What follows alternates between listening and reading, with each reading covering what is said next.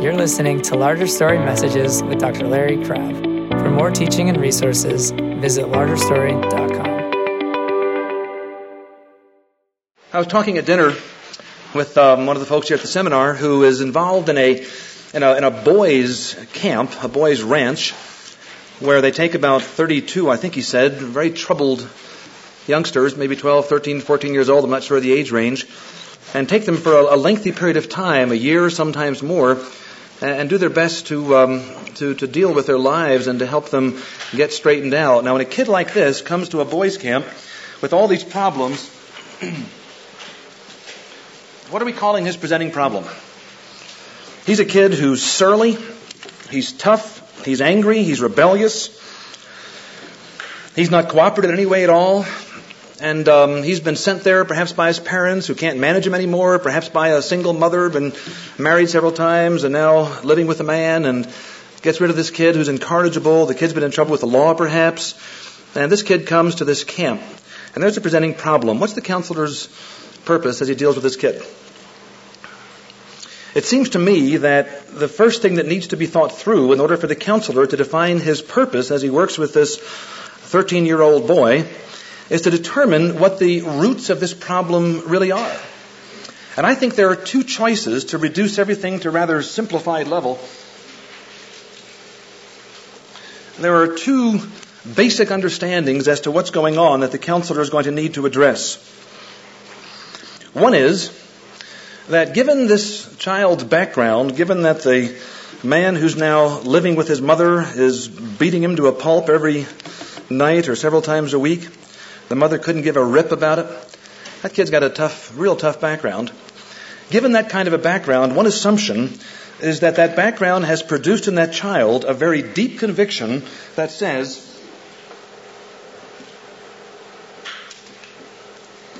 I'm not good. I'm worthless. Call that shame. The other possible root of the problem is that somehow there's a structure beneath the, a structure within the human personality that is giving rise to all the things that we're calling presenting problems. And that structure is rooted in a very different bottom line. Not that I'm not good, but that, you're all ahead of me, aren't you? God isn't good. Now, can you see whether you choose one or the other will determine um, just how you how you approach? If you take the position that given this boy's background, that all of his struggles ultimately come out of a deep sense of shame, that I'm not good given the way I've been terribly treated, then I would think that your, the, the, the core approach to dealing with this boy is ultimately going to reduce to affirmation. In order to help this child, you're going to want to study the dynamics of damage. You're going to want to have to, you're going to want to understand the pain that he has endured, the pain that he's denied. Your major purpose is going to be to get that pain surfaced. Your major purpose is going to be to understand the damage that's been done to his soul so the damage can be reversed. And as you do all that sort of thing, your bottom line is going to be to affirm this particular child. If, however, your position is that somehow the root of the problem is that God isn't good, then your entire approach is going to change. There's going to be a very different way of interacting with that boy, a very different way of thinking about the situation. Think of it this way. There are two problems, two categories of problems in all of our lives. In a very simple, basic way, there's two, uh, two categories of problems in all of our lives. One category of problem, one category of presenting problems, if you will, comes out of an attitude that says this, I will find a way to survive. God is not good enough to trust so I'll take over. I'm going to find some way to survive in this world. God is not good enough to trust, so I'll take over. Call that one kind of presenting problem. Call a second kind of presenting problem. There are those problems that are the product of living in a fallen world as a finite being. The problems of living in a world where you struggle with what it means to forgive your mother after all the ways she's treated you. You struggle with what it means to turn the other cheek when this man who's living with your mother beats you to a pulp once a week. You struggle with biblical ethics and knowing how to live in response to these situations. You struggle with what it means to live in a miserably fallen world with all the struggles that that introduces. You have two kinds of problems. Those that are inevitable in trying to live honorably or effectively or responsibly in a fallen world, and those problems that grow out of a basic assumption that God is not good, meaning that I've got to take over. What I want to suggest is that the counselor who believes that the root of all problems, the core structure beneath problems, is that God is not good, that counselor's purpose is going to be to reverse the direction of the energy within the counselee. It's a fancy sounding phrase. It'll make sense as we continue. The counselor's purpose is to reverse the direction of the counselee from something to something else. What's the fundamental thing the counselor is trying to achieve? If he believes that the root of the problems really is shame, really is, and I'm not good, given how badly I've been treated, then his root purpose is going to be to essentially persuade the child that the message he's gotten from his world really is not true. That'll be his bottom line. Then he'll use God to accomplish that. He'll use the cross to accomplish that. Now, when you take that position, what becomes the pivot point of everything? What's the highest value? Answer? Finding self? Believing you're good? But if you believe that the root of all problems somehow grows out of the virus that Adam introduced into the human race, that God is not good enough, how can I believe He's good with a mother like that? How can I believe God is good given my last 13 years? You tell me He's good, take a hike. I'm going to trust nobody. I'm going to look out for myself. If you believe that somehow that's at the root and that the core is far more the virus that Adam injected into the human system and not the way the boy's been treated by his parents, if you believe that, then your purpose is going to be very different. Your purpose is going to be to reverse the direction of the counselee from searching, searching for solutions to finding God. Now think about the radical difference in those two very simple phrases. Suppose you're looking for solutions. Suppose you're wanting to find some way to get this boy straightened out, finding some solutions to this young child's problem of believing that he's not very good, of having to live life in this miserable world. You're trying to find some way to get this life, get this kid's life straightened out, and you're looking for solutions. You're going to have to do two things that I think are very bad. If that's your basic direction, I'm going to find some solutions for this kid. If that's your highest priority, your deepest priority, then two things are going to be required. One is you're going to have to believe that the world is predictable in some form. In order to find solutions, you're going to have to believe there's some pattern, there's some order, which when discovered can be used to manage life. You're going to have to deny the fact that life really is crazy and unpredictable. And secondly, if you're looking to search for solutions, if that's your bottom line agenda, then it seems to me that your mood toward God is ultimately going to be one of getting. However, if you're moving toward finding God, then what you're saying is there's no need to believe that the world is predictable in a way that it's not. How are you going to tell this kid that if you do X, Y, and Z, this will take place? How are you going to tell this kid that if you treat your parents in a certain way, then maybe this will happen in your life? If you behave in a certain way, people will treat you well. If you work hard, you'll be able to get a job and make it in this world. Maybe you won't. There's no guarantees, but if you're looking for solutions, you're required to believe in the manageability of life, which simply isn't true at all. But if you're looking toward finding God, in the hopes that somehow maybe He's good, then an entire structure begins to change. I asked this gentleman at dinner tonight, I said, um, as you work with these kids, if I were to ask you to get up and give a lecture tonight and to, to talk to all of us, you've had experiences I certainly haven't had in directing a, a, camp like this for a number of years or being involved in the leadership. If you had to say, what is the um, what, what is the most important thing that you do as a boys counselor with these troubled kids? What's the most important thing you do? Have you ever asked people that kind of question? People in different settings, we're working with folks. Have you ever noticed that the answers that come back from the from the veterans of the battle from the ones who are really in the battle, that the answers that come back are different than the answers that come back from the professional psychiatrist, psychologist a lot of the time? The answer that he gave, I think, is an excellent answer, and I think it's typical of the answer of people who are engaged in the real battle. And it sounds very simple. It could be, it could sound very trite. I hope it doesn't sound trite to you. But he said that the thing that perhaps is most important in my working with the boys is consistency. Over the course of a year, I want to consistently interact with the boys. My interpretation of that is I'm going to, by virtue of the kind of relationship I offer with to them, I'm going to give them some basic reason to begin hoping that there's goodness somewhere that can be trusted. The goodness is not in you, child. The goodness is somewhere in God, the one I serve and the one I reflect. And when that goodness somehow gets appropriated, then the entire structure on which the presenting problem is built begins to eat away. Do you hear what we're saying by saying that? We're saying that to really help people richly, what needs to be reflected is the character of God far more than an insightful understanding of all the dynamics of the human soul.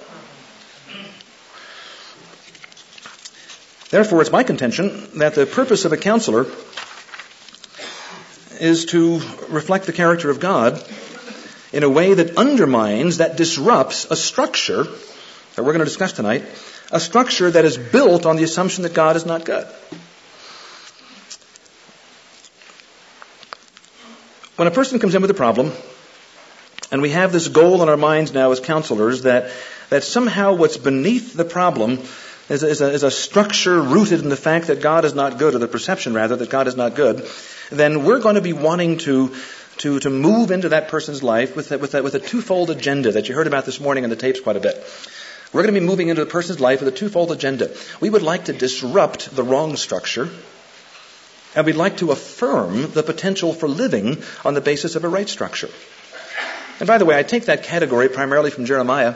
When, um, when God first commissioned Jeremiah, remember what he told him to do? He told him, the first thing I want, I want you to do is destroy, then I want you to build. That's the first thing he said. He used two images of a building and a garden, and he said, I want you to tear down the building, and all the stones that made up that building, I want you to pulverize them until they're dust. Every plant that's in the garden, I want you to yank out until there's nothing left in the garden. And after you've done the work of what I'm calling disruption, then I want you to build and plant. I want you to rebuild a house, and I want you to replant the garden. That's why our argument is that there's something beneath the presenting problem of that 13 year old boy who's rebellious, who's hard, who's tough, who's handling life on his own by being a delinquent, whatever he's doing. There's something behind the structure of the person who's addicted. There's something behind the individual who's struggling with depression, eating disorders, bad marriage, down on himself, poor self-image. There's a structure beneath all of these presenting problems that first of all must be disrupted and then affirmed. The question for tonight really is, what are we trying to disrupt? I've asked Ken and Joan. They're with us. Um, they've been with us all day, and they'll be with us again tomorrow, and then back again on Saturday. I've asked them for permission to refer to the tapes in the morning and the evening lectures, and they had no struggle with that. And that takes a lot of courage on their part. You've got to be very appreciative of their courage. Their attitude was, yeah, it's tough. They're not saying this is an easy thing for them. It's not. Um, it's a hard thing for them, but they do want you to feel free if you see them in the hallway, not to, as I mentioned to one group this morning, not to, I think that's them, let's walk the other way, kind of a thing. I want you to feel very free to walk up, and uh, they want you to feel free to walk up and interact with them and to ask them questions, interact with anybody you choose. I did ask their permission if I could refer to some of the material on the tape this morning as I lecture in the evening. And I want you to ask this question as you watch the tapes now uh, and maybe discuss this in your group. What is it in Ken that, based on the one tape, and that was two, two three months ago, what is it in Ken? What is it in Ken that needs to be disrupted? Do y'all a thought about that? What is it in Ken that needs to be disrupted? I was told in talking to one lady who was in a different group than I was involved with this morning that um, that there was a bit of a split amongst the men and women in the reaction to Ken. in the one particular group the, the men were identifying, saying, yeah, the poor guy, give him a break. and the women were saying, why can't he kind of move into her a little more strongly? What's the matter with him? Interesting, a little bit of a sexist reaction there. What is it in Ken that needs to be disrupted? The presenting problem in their marital concerns as they came to talk to me was some difficulties with physical intimacy, a concern that perhaps sexual abuse in the background had to do with that kind of a concern. Uh, the marriage wasn't as close as they'd like it to be. Ken's concern, as he expressed to me rather directly, was I don't feel the kind of passion as a man, not speaking of sexual passion, but just passion moving into people's lives, my wife and, and children, particularly my wife and others. I don't feel the kind of passion that I want. That's presenting problem. What's beneath that? What's the structure beneath it that needs to be disrupted? We begin to get at it by saying this. Let me just kind of ramble before I get to my points here. We begin to get at it by saying something like this, I think. There, there is a way, and this is very obvious now, forgive me for being so elementary. there is a way that, that Ken tends to approach Joan, at least based on the tape that you watched this morning. There's a way that Ken tends to, that Ken tends to approach Joan that is putting a priority on her nourishing him. Is that not real obvious and elementary and basic? And that seems to him, at least during that session, entirely reasonable. Suppose I'd have said to him at that point, Ken, I don't believe you're applying biblical principles to your marriage.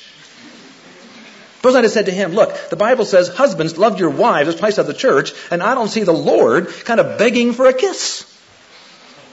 I don't see the Lord coming up behind and having it mean the world when somebody moves toward him, and when someone doesn't move toward him, somehow justified in feeling terrible about life. I think you need to be a little more godly in your responses to your, to your wife. What's the problem with doing that? Would that all be true?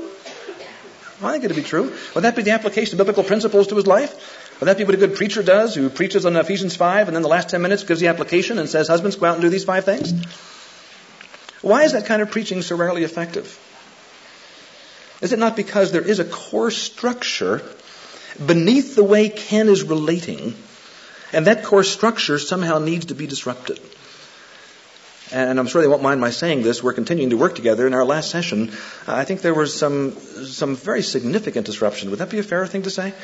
Some real tough disruption is coming, is in the presence, is going on right now. A disruption getting down to some of the roots of a very wrong approach to relating. How about Joan? What needs to be disrupted in her?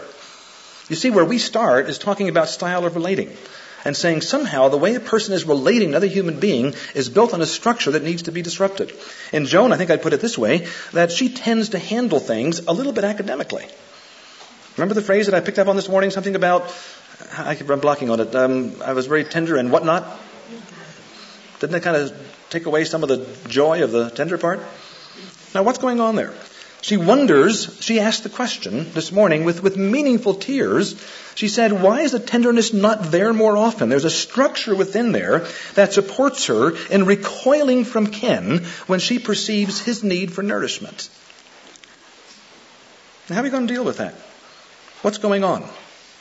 rather than just giving advice and saying, here's what I want you to do differently, rather than just assuming that there is some spiritual battle that can be dealt with by the rebuke of demonic influence, rather than assuming that there is an interpretive model that can be followed when they understand themselves real well, somehow they'll be changed, I rather believe that there's a structure rooted in the conviction that God is not good, that somehow builds on that, that leads to their relational style, which keeps their marriage from being what you want it to be. What I want to suggest is this, that you want to, as counselors, have in your mind as you're working with people that you want to disrupt, that you want to disrupt something that's so basic in the human personality that seems like such a given that nobody would think to question it. Nobody would think to say this is a problem. It's just kind of a given. You want to disrupt something that people hold on to as one of the most natural parts of their soul, as natural as breathing. You want to disrupt something so basic that when it gets disrupted, now listen to this sentence. You want to disrupt something so basic that when it gets disrupted, that those people will walk into a terror that only a confidence in God's goodness will relieve. Nothing less.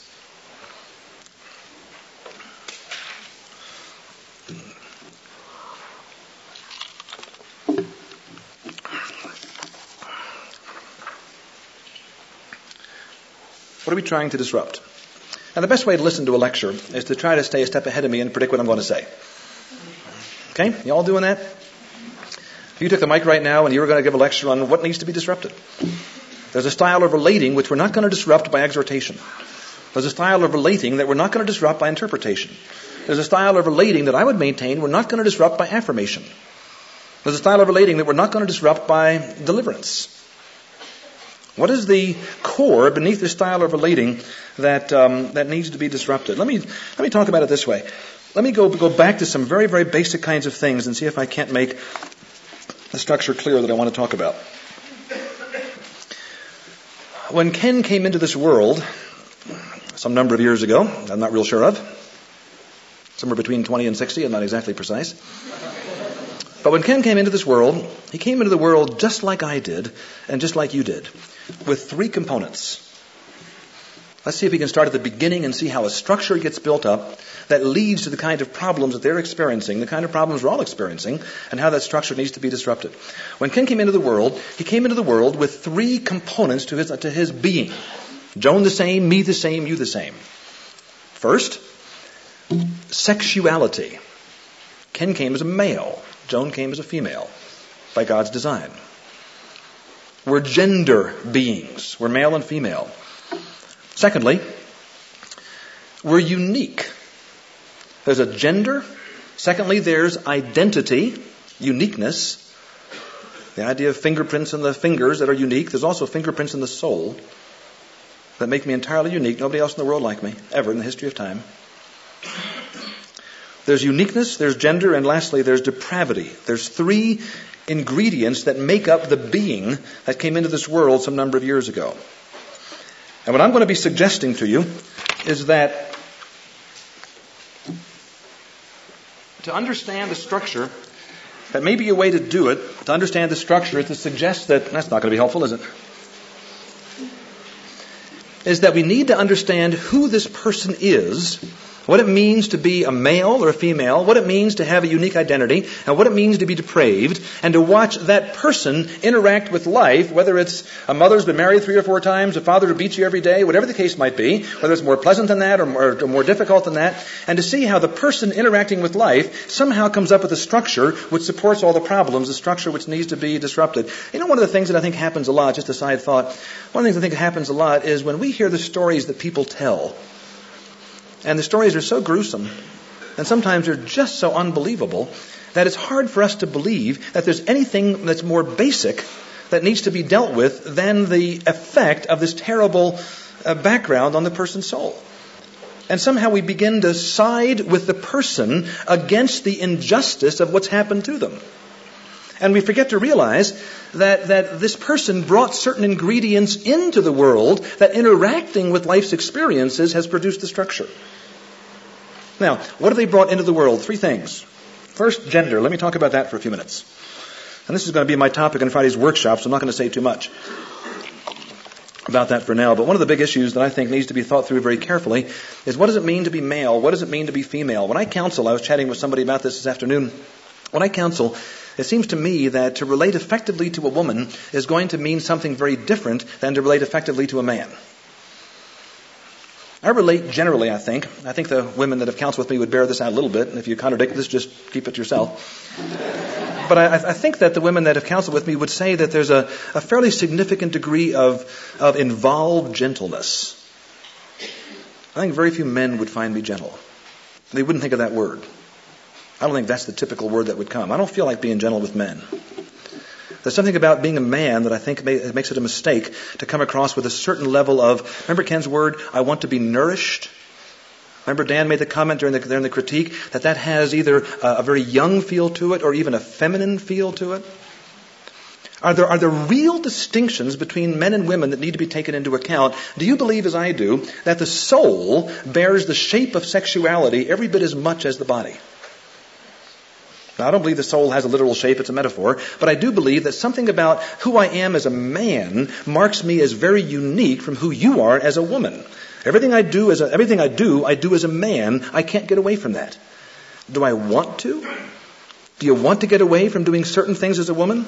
What does it mean to be a man, to be a woman? When Ken came into this world 30 some years ago, he came as a male, not as a female. And I would suggest that that means something that's very hard uh, to live up to in a fallen world. What it means to be a man, I'm going to say this more completely this Friday, but what it means to be a man in simplest, most elementary terms, I would suggest is to be aggressive to aggressively move into our worlds. Why is that so tough for men to do? Aren't you all aware, gentlemen, of um, so many situations come up, particularly if you're married, where you haven't got a clue how to move? You don't know what to do. You're expected, you know, as a man, you're supposed to strongly move into, that's a sexual image, you're supposed to strongly move into something, but you just don't have a clue as to how to do that in given situations. Rachel and I, a couple of months ago, were at Moody Bible Institute for their Founders Week, and we were up in the um, hotel room, about ready to go down to one of the meetings, and I was sitting in a chair reading something, waiting for my wife to get ready, and um, And she said words that strike terror into the heart of any husband. You'll all relate to this. As she was standing in front of the mirror getting ready, last minute touches, and I was there reading very innocently and patiently, she said the following words Oh, my hair just doesn't look right. Why does it strike terror into a man's heart? What are you supposed to say? Now, you've all been there, and you've all noticed that no matter what you say, you lose. If you say something like, honey, I think it looks great. I mean, it really looks super. Don't all you wives respond to that by saying, hey, that really helps, you know. I mean, that's not what you do. You say, oh, it looks terrible. It doesn't look good at all. No, I think it really looks fine. Oh, what do you do? And so then you change tactics and say, you got a point, you know. And that doesn't seem to go over real big, so I didn't know what to do. And the, the, the joys of manhood somehow escaped me at that moment. Of knowing what it means to aggressively move in to reflect the character of God, to bless the deepest part of the soul of my wife, that means nothing to me at that moment. So you, you do something. So what I said, uh, sitting behind her, she was looking in the mirror saying her hair wasn't doing so well, and I said, um, looks okay from the back, you know.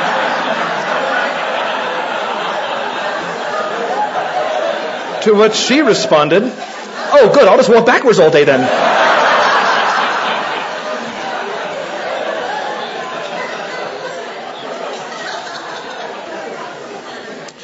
I was built to aggressively move into my world, and a whole lot of situations that are far more significant than that terrify me with the idea that I've got to courageously move and I have no idea what to do. That's why a whole lot of men work much harder in their profession and on their relationships. Because they have some idea what to do when they're physicianing or dentisting or engineering or selling insurance or whatever their job might be. As a man, I was built to aggressively move into. Now, question: Why? Why didn't Ken do that? And if I just tell him to, what's he going to do? Same thing I'd do if you told me to. It'd be kind of a blah, blah, you know, I wouldn't know what to do. Something's missing. There's some structure that's not there that allows me to move into my world as I want to move as a man. A woman, I would suggest, was built, and we'll look at this more carefully. The topic will be masculinity on Friday, but we'll say a few words about womanhood.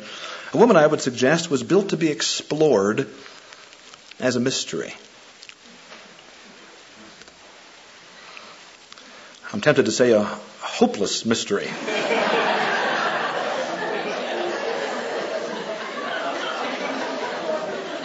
Husbands, dwell with your wives according to knowledge. Now that's a tough verse, folks.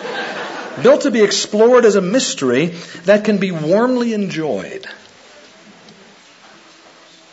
The counterfeit of that is a stripper. Woman was built to give something that when a man sees, he's very, very taken by, encouraged by, wants to know more about, wants to enter into, because there's great pleasure for him as he moves into his wife, exploring more and more of who she is. I heard a pastor just two weeks ago give a sermon in which he said that on their recent anniversary, whatever number it was, I'm not sure, he said to his wife, he said, I'm going to spend the rest of my life exploring you. I want to get to know you in a way that nobody else ever has. And his wife just beamed in response to that. He was taking his energy to move in and to explore. We begin life as sexual beings. That's part of our dignity. That's part of the longings that we have within. I'd like to be able to function as a man in my world. My soul was shaped to function as a man, to know what it means to aggressively move into my world and other people's lives. You were shaped as a woman. That's part of your dignity. And you long to be able to give yourself to somebody else who's going to probe the mysteries of your identity and to find a deep level of enjoyment as they get to know you deeply, as opposed to be irritated and want to back away. That's part of your dignity. Some of you hate the fact that you're that because it's not working out very well. The second thing is identity. We're people with gender. We're people with uniqueness and, identity. And I would put that very, very simply by saying that not only am I a man, but I'm also a unique person. I'm a self. In my case, I'm a self that longs to be taken into account. I want to know three things, and I want my world to deal with me on these grounds. I want to know something unique about me that I exist. There's fingerprints in my soul that are very different from yours. And I want to know that when you get to know me, that there'll be three things that happen. One, that you won't find me too difficult to handle. When you get to know me, you won't have to back away. I won't be too dangerous for you. Isn't that why some of you appreciate certain people, maybe a counselor? Because you know you can count on them to be honest with you. They're not scared of you say this, you're going to blow up. They're not walking around like so many of us as parents walk around our children afraid to say certain things because our kids might blow up. As we do that with our children, we teach them, our, our children that they're far too dangerous for anyone to handle. That doesn't build a sense of uniqueness, a sense of self. Second thing that a child wants, that all of us want, I want to know something is unique about me that secondly is explored and respected as an important reality, but not as the final point. I want to know that as I move into my world as this little baby boy that's born, as a boy, as an individual, that, that there's something about me that my world finds interesting, but that also that I'm respected, that there's something about me that's taken into account as, as an important reality, but not as the final point. Last summer, I had a chance with Rachel to go to CBA, the Christian Booksellers Association, and um, was on a radio program with Kevin Leman, the birth order psychologist. And in the course of the radio show, he asked a question. It's a 15-minute show. And he said, Larry, your boys are 21 and 23, as I had already told him. He said, tell me if you could go back in time, what would you do differently as a father? If you could go back and start all over again. What have you learned now in 21 years that you'd do differently? And I said to him in quick response, I didn't think about it much, I said, um, I'd make my kids less important to me. And he said, Well, let's take a commercial break. Tell you why I said that. I think we all err in one of two directions. Pretty hard to find the midpoint. Either we somehow find our, our kids to, to mean so much to us that they regard themselves as what we treat them as the, the final point of our existence. They can't handle the luxury. The other extreme, of course, is to treat them as not important at all. I think your kids need to know that they're a big part of your life, but they're not the final part. They're not the final part. I've said it before, and I'll, my folks are here tonight, and I'll embarrass them, but I'll, I'll say this. I remember as a kid, I think the biggest lesson I learned from watching Dad pray was something mattered more to him than me. And I found great comfort in that. What I've said to a few audiences is that I think the biggest debt I owe is for a sense of transcendence. There's something bigger than them, than our lives, than me. I'm not the final point. And kids need to know that. I'm an identity, but in order for me to be a self, I can't stand the luxury of being everything. I can't stand the luxury of being nothing. I need to be somebody who's taken into account who matters, but something else matters more. And thirdly, I want to know that something unique about me, first, not too difficult to handle, for you to handle. Two, an important reality, not the final point. And third, that impacts you in my world. There are consequences to what I do. I do make a difference. I want all that. I want to move into my world as a man, as a boy, as a male that you can handle, you're not scared of, that you treat as important, but not the final point, and that makes a difference in the world, and there's consequences to what I do. There's a third component. Not only am I a gender, a being with gender, not only am I a unique individual, but I'm also a depraved person. There's a virus that's come to me because I'm a member of Adam's race. And the virus, as I mentioned this morning in the devotional, I think can be put very, very simply that God is not good enough to provide for me the opportunity to enjoy my, my identity and my sexuality. God is not good enough. I cannot trust Him. He's not good enough. This is a virus that I come into the world with. It isn't created by my background. It's a problem that precedes all the abuse that I get. There's a problem which precedes the fact that mother's been married four or five times, says the teenage boy to the camp director. There's a virus within me that says God is not good enough to provide for me the opportunity to enjoy my identity and my sexuality. Therefore, I better look out for myself. That's how every child begins life. all that, all that is there, I suggest, as life begins.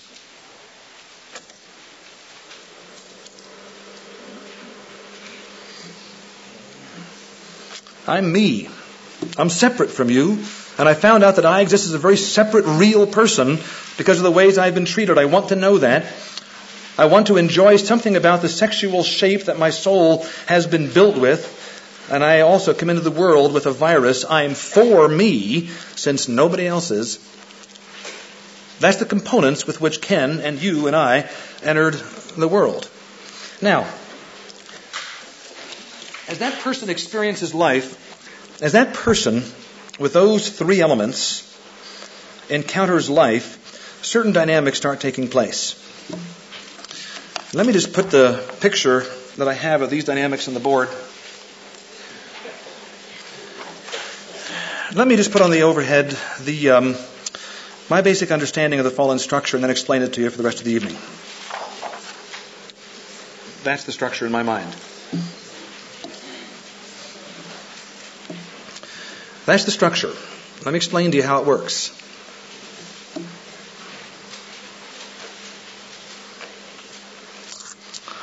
The person comes into life oriented toward believing that God is not good. That's simply in that person's psychological bloodstream, if you will. We're born in sin. The virus is there. And yet we have these longings that are inescapable. We're dignified people as men and women who are unique, longing for certain things, but believing there's nobody who really is good enough ultimately to trust with our souls if we do ever do anything bad.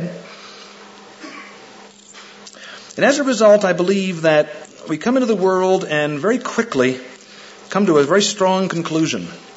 God, whoever you are, whatever the final force in this universe is, you're not taking care of what matters the most in me. You haven't taken care of what matters the most within my soul. I didn't ask to be born into this family. I didn't ask to have this situation come. Sure, I've experienced a lot of hard times and and a lot of things have taken place in my life and they're hard, but what seems to me to be most important in the core of the human soul is a structure which says, you're really not good, you've not taken care of what matters the most, and you haven't even had the courtesy to provide a pattern whereby I can manage life. You've not revealed to me, fundamentalism has lied to me, a lot of the seminars have lied to me. They've told me, here's the way to manage life. If you do this, then this will take place. God said it. I believe it. That's enough for me. And because you said this, if I do this, this is going to happen. God, you've let me down time and time again. Have you all gotten disillusioned with God? Have you all gotten disillusioned that there's no way that you can move in a way that guarantees what you want? There's nothing I can do to make life work as I desire. I think a fair number of us hate God for that. You're not good, and life is crazy. And I hate you for that. We have in our home, we just bought a home a few months ago, and um, partly because I travel a fair amount, Rachel's home by herself, there's a burglar alarm in the home. And um, you have to disengage the burglar alarm before you walk out the door. Well, one morning I got up last week and I forgot to press the buttons that turn off the thing. Went out to get the paper in my bathrobe and slippers. And as I opened the front door, the siren went off. And it was noisy. It's a real noisy siren. Now, put yourself in my position. What's the first thing that you feel? Well, besides stupid, I understand that. I felt that. But besides stupid, what do you, what's the first thing you feel? Would anybody feel mad? Well, at who?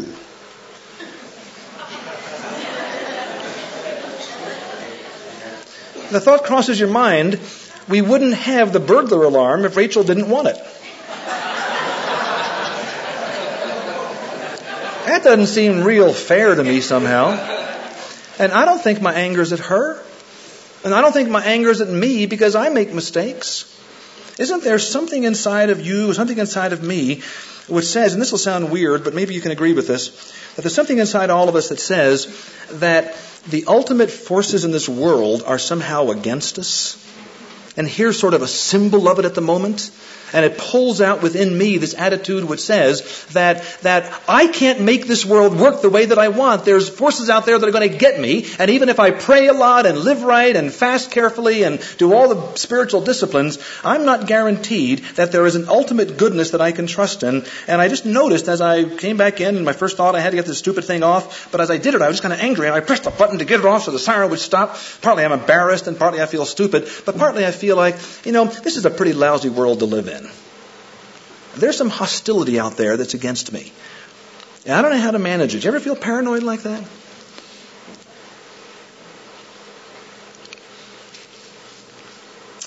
And God has a nerve to come to me and say, trust. Of all things. All the evidence of life confirms my suspicion that God really is not very worthy of trust.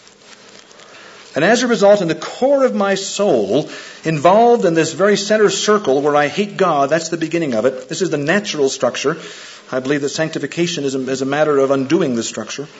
But the natural structure in the human soul is to feel a terror because I simply can't manage life. I can't make things work the way I want to. There's no predictable patterns. And I feel furious because God is not taking care of me the way that I want, and He's not revealed to me what I need to know to make life work. As a result, rather than trusting Him, I, I, I hate Him. The core of my soul, as a natural man, apart from the work of the Spirit of God, I don't trust Him. I hate Him. But I have certain desires within me that are absolutely inescapable.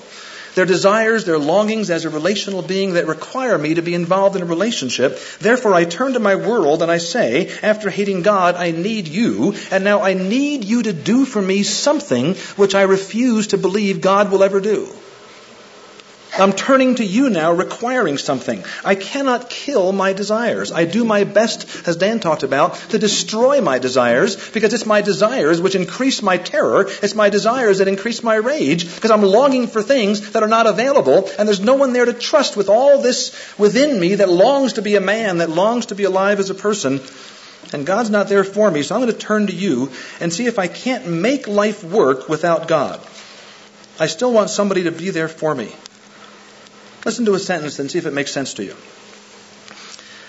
The strength of my dependence on others is directly related to the strength of my hatred for God. Does that make sense? So here's that little boy, I'll say it again.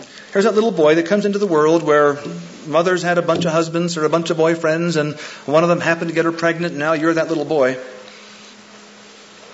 The strength of dependence on others Come on, mother, can't you do something for me? I demand it. This man that now I call my dad, why must you beat me up? The strength of my dependence on others, you've got to come through for me, is directly related to the strength of my hatred for God. God, you've done nothing. But I can't get away from how much I long for certain things. I can't get away from what I, from what I want. My soul was shaped to move into my life as a man, to enjoy life as a woman. My, my identity is unique and I want somebody to take me into account and to make me feel important. Not the final point, but not nothing. I want somebody to not be afraid of me and to move toward me with love and concern. I want somebody to hold me accountable because they respect me. I want all that. That's what I was built to enjoy. And when I have all that, that's food for my soul. I can't trust God in this lousy world. So you jolly well better come through for me. I need you. And we put the pressure on.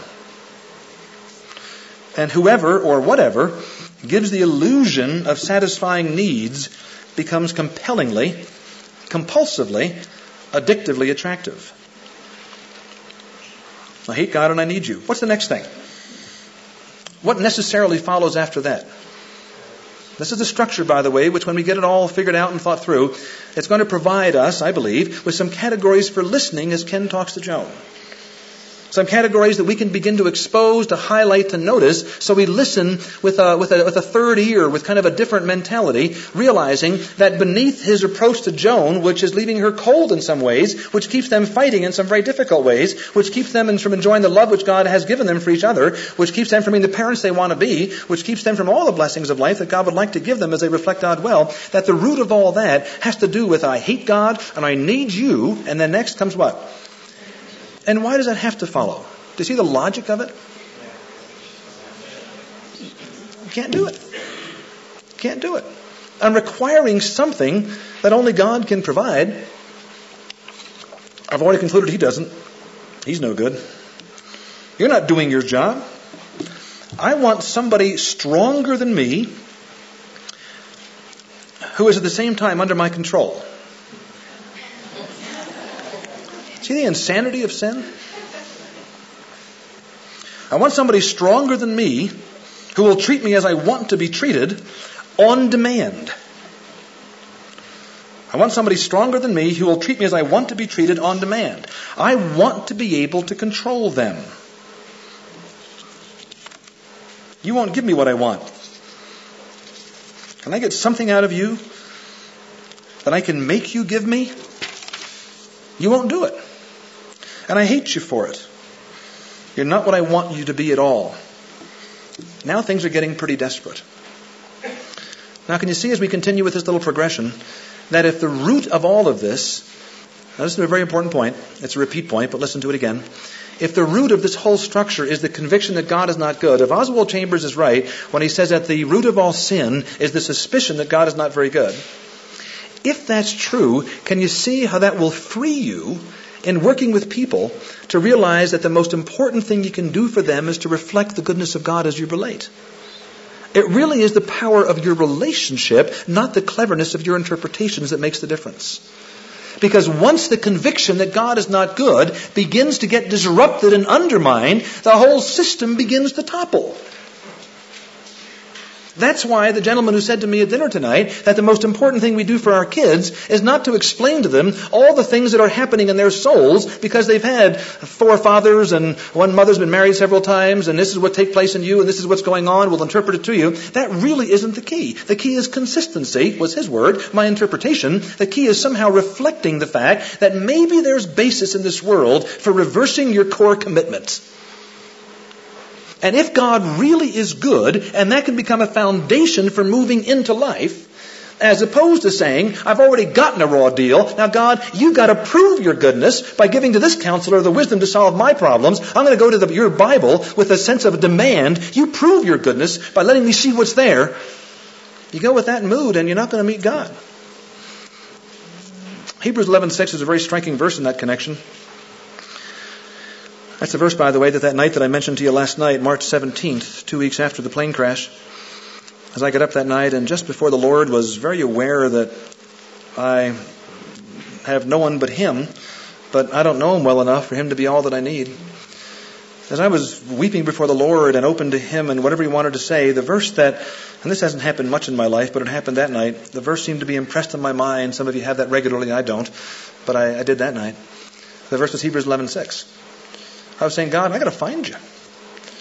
I got to find some way to know you because I can't make it unless I know you better. I don't know you well enough now for me to make it tomorrow. Have you all felt the weight of life that strongly? Have you all felt the craziness of life?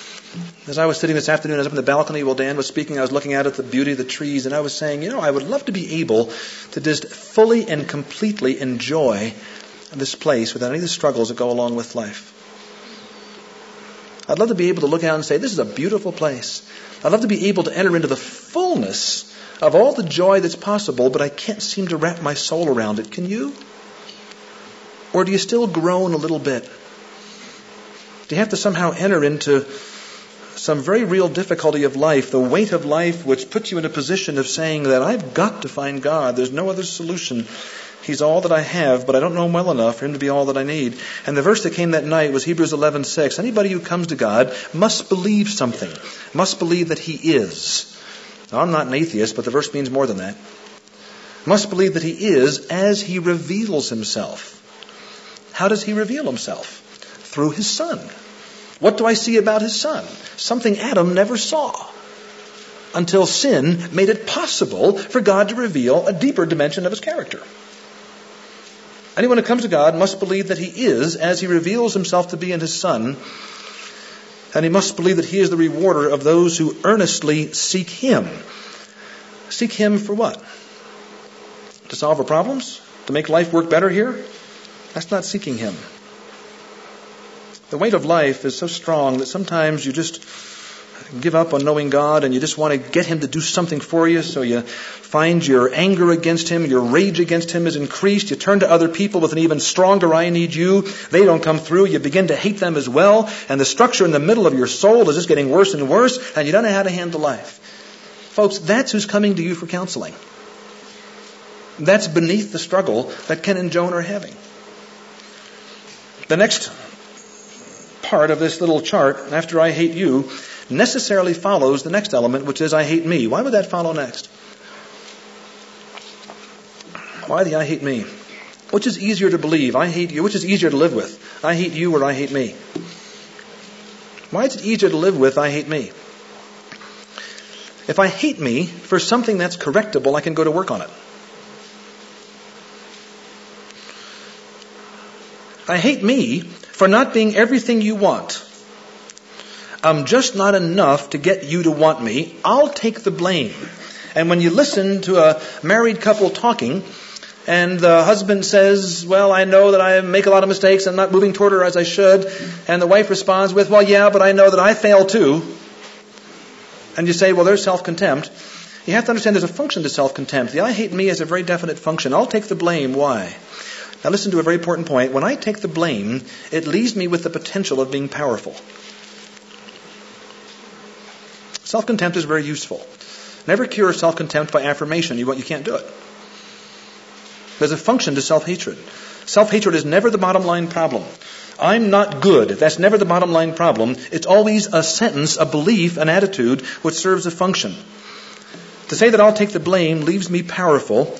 I can now go to work on whatever it is that I'm wrong about. I can begin hiding it better. I can, I can fix it up. I can clean it up. I can do something different. I can go to work on it as opposed to leaving me vulnerable to the fact that there's no one here for me. I've already given up on God. The virus from Adam has seen to that.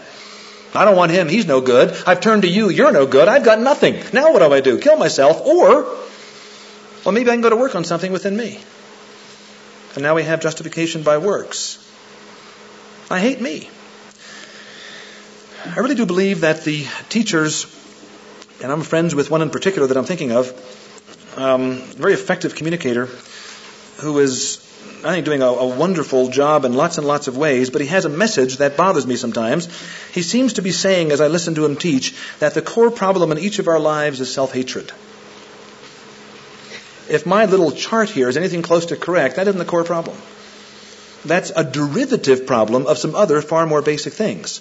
And if you go to work on an affirmational model of curing self-hatred, you're leaving behind some other deeper things that you're not dealing with. I hate me. Self-contempt is not the core issue. I would maintain it always grows out of rage against someone else. There's always a fury towards somebody else that's beneath your hatred of yourself. I hate me. So many of us say, I don't like being alive as a woman, don't like being alive as a man. I'm just defective, I'm ugly, I'm fat, I'm this. I, there's no evidence that anybody could ever want me. Something's terrible about me. I'm a terrible, no good human being. And then when a person says that, their pain is so great that we assume that's their bottom line problem and do our best to affirm them by saying the messages you've gotten from your world are not accurate. In fact, you're good. In fact, you're not bad. In fact, the gospel is a gospel of affirmation, and you can look at the cross and see in the cross the evidence of your value. And I do believe that really is at the core of the 12 step movement, at least as it's applied many times. I think it's a mistake. I hate me, I'm bad. What's the definition of badness in this? The person who comes to you and says, I'm so down on myself, I hate myself, I'm no good. What is their measure of badness? Is it a biblical measure of sinfulness or is it something very different? What is their measure of badness? See if this point makes sense to you. The measure of badness is this. I'm measured, I measure myself as bad because of my failure to get you to love me. I measure myself as bad because I couldn't present to you, Dad, anything which kept you from beating me weekly. I couldn't present to you, Mother, anything which kept you from leaving me and taking off with some other man. Therefore, I'm bad because nothing in me could get you to come through for me. That's consistent with the virus, isn't it? God isn't good enough to want somebody bad like me. Personal badness is measured by my failure to get you to love me. Codependency theory generally calls self-hatred the central problem and affirms people by saying, by teaching them to say, I do bad things, but I am not bad. And the Christian version of that, and there is a Christian version of that, is that because we're new creatures in Christ, that's how we must affirm ourselves. I do bad things, but I'm not bad. I'm a new creature in Christ. Let me grapple with my identity and come to grips with my identity as a Christian and make that the root of everything in terms of change. And I would struggle with that as the root. The root of the cure now becomes affirmation. The gospel gets redefined, and I come to God for no higher reason than to get over self hatred. versus coming to God as a bad person who revels in Him because of the character He revealed on the cross. Two very, very different things. I hate God. I need you. I hate you and I hate me. And then out comes one of the major expressions of the depravity of man. But I'm going to make it somehow. That's the arrogance that I talk about in some other settings. Some of you have talked about arrogance before. There's an arrogance within my soul that says, I'm going to find some way to make it. Now, here's my question. Now, put on your thinking caps for a few minutes here. We'll take a break in about 10, 15 minutes. Put on your thinking caps. Given this background, if my little sketch here is anything close to correct, and I think in general terms I'd, I'd argue for it, if this is correct, and now I'm coming into the world, I'm this 13 year old boy. And I want to be respected as a male. I want to be respected as unique. But I believe that God ultimately isn't good and He's done nothing for me. So whatever my understanding of God is, I hate the final force, whatever it is. Come on, mom. Come on, dad. Come through. You won't. I hate you. Well, I'll do something to take care of it. I'm going to, I'm going to deal somehow now with my life. I can't stand me, but I'm going to find some way to survive. How do you do it? If all this is beneath the surface of every natural person born in this world, everybody but our Lord, what are some of the strategies you'd come up with for how to survive given all this as background? Let me give you a couple suggestions. There's 20 or 30. Let me give you just two or three. Some very basic, generic ones. And again, it's very elementary. The first one, Dan talked about at length this afternoon. What I'm going to do to make it is I've got to somehow kill the deep part of me that the world will never touch. I've got to stop wishing that somebody would want me. I've got to stop wishing that I could enjoy relationships at a deeply intimate level. I've got to stop hoping that I could actually move toward a woman and produce joy in her soul as I impact her as a man. I've got to stop wishing that as a woman that there'd be something in me that some man could enjoy. I've got to stop wishing that because every time I acknowledge how much I want that, I just die inside. I can't survive, so I've got to kill the part of me that's more beautiful than any other part and more powerful, but also more fragile. The first thing I have to do is kill something about my soul. Corollary to that, maybe it's the same thing, is I've got to stop functioning deeply as a man or as a woman. I've got to give up the essence of manhood and womanhood if I'm going to make it in this world. Does that make sense to you what I'm saying that? I've got to give up something deeply masculine about me.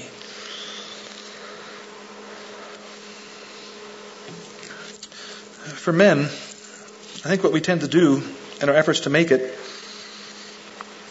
is find some sphere in which we can find some level of contentment or satisfaction. Thanks for listening to Larger Story Messages with Dr. Larry Crabb. To learn more, visit largerstory.com.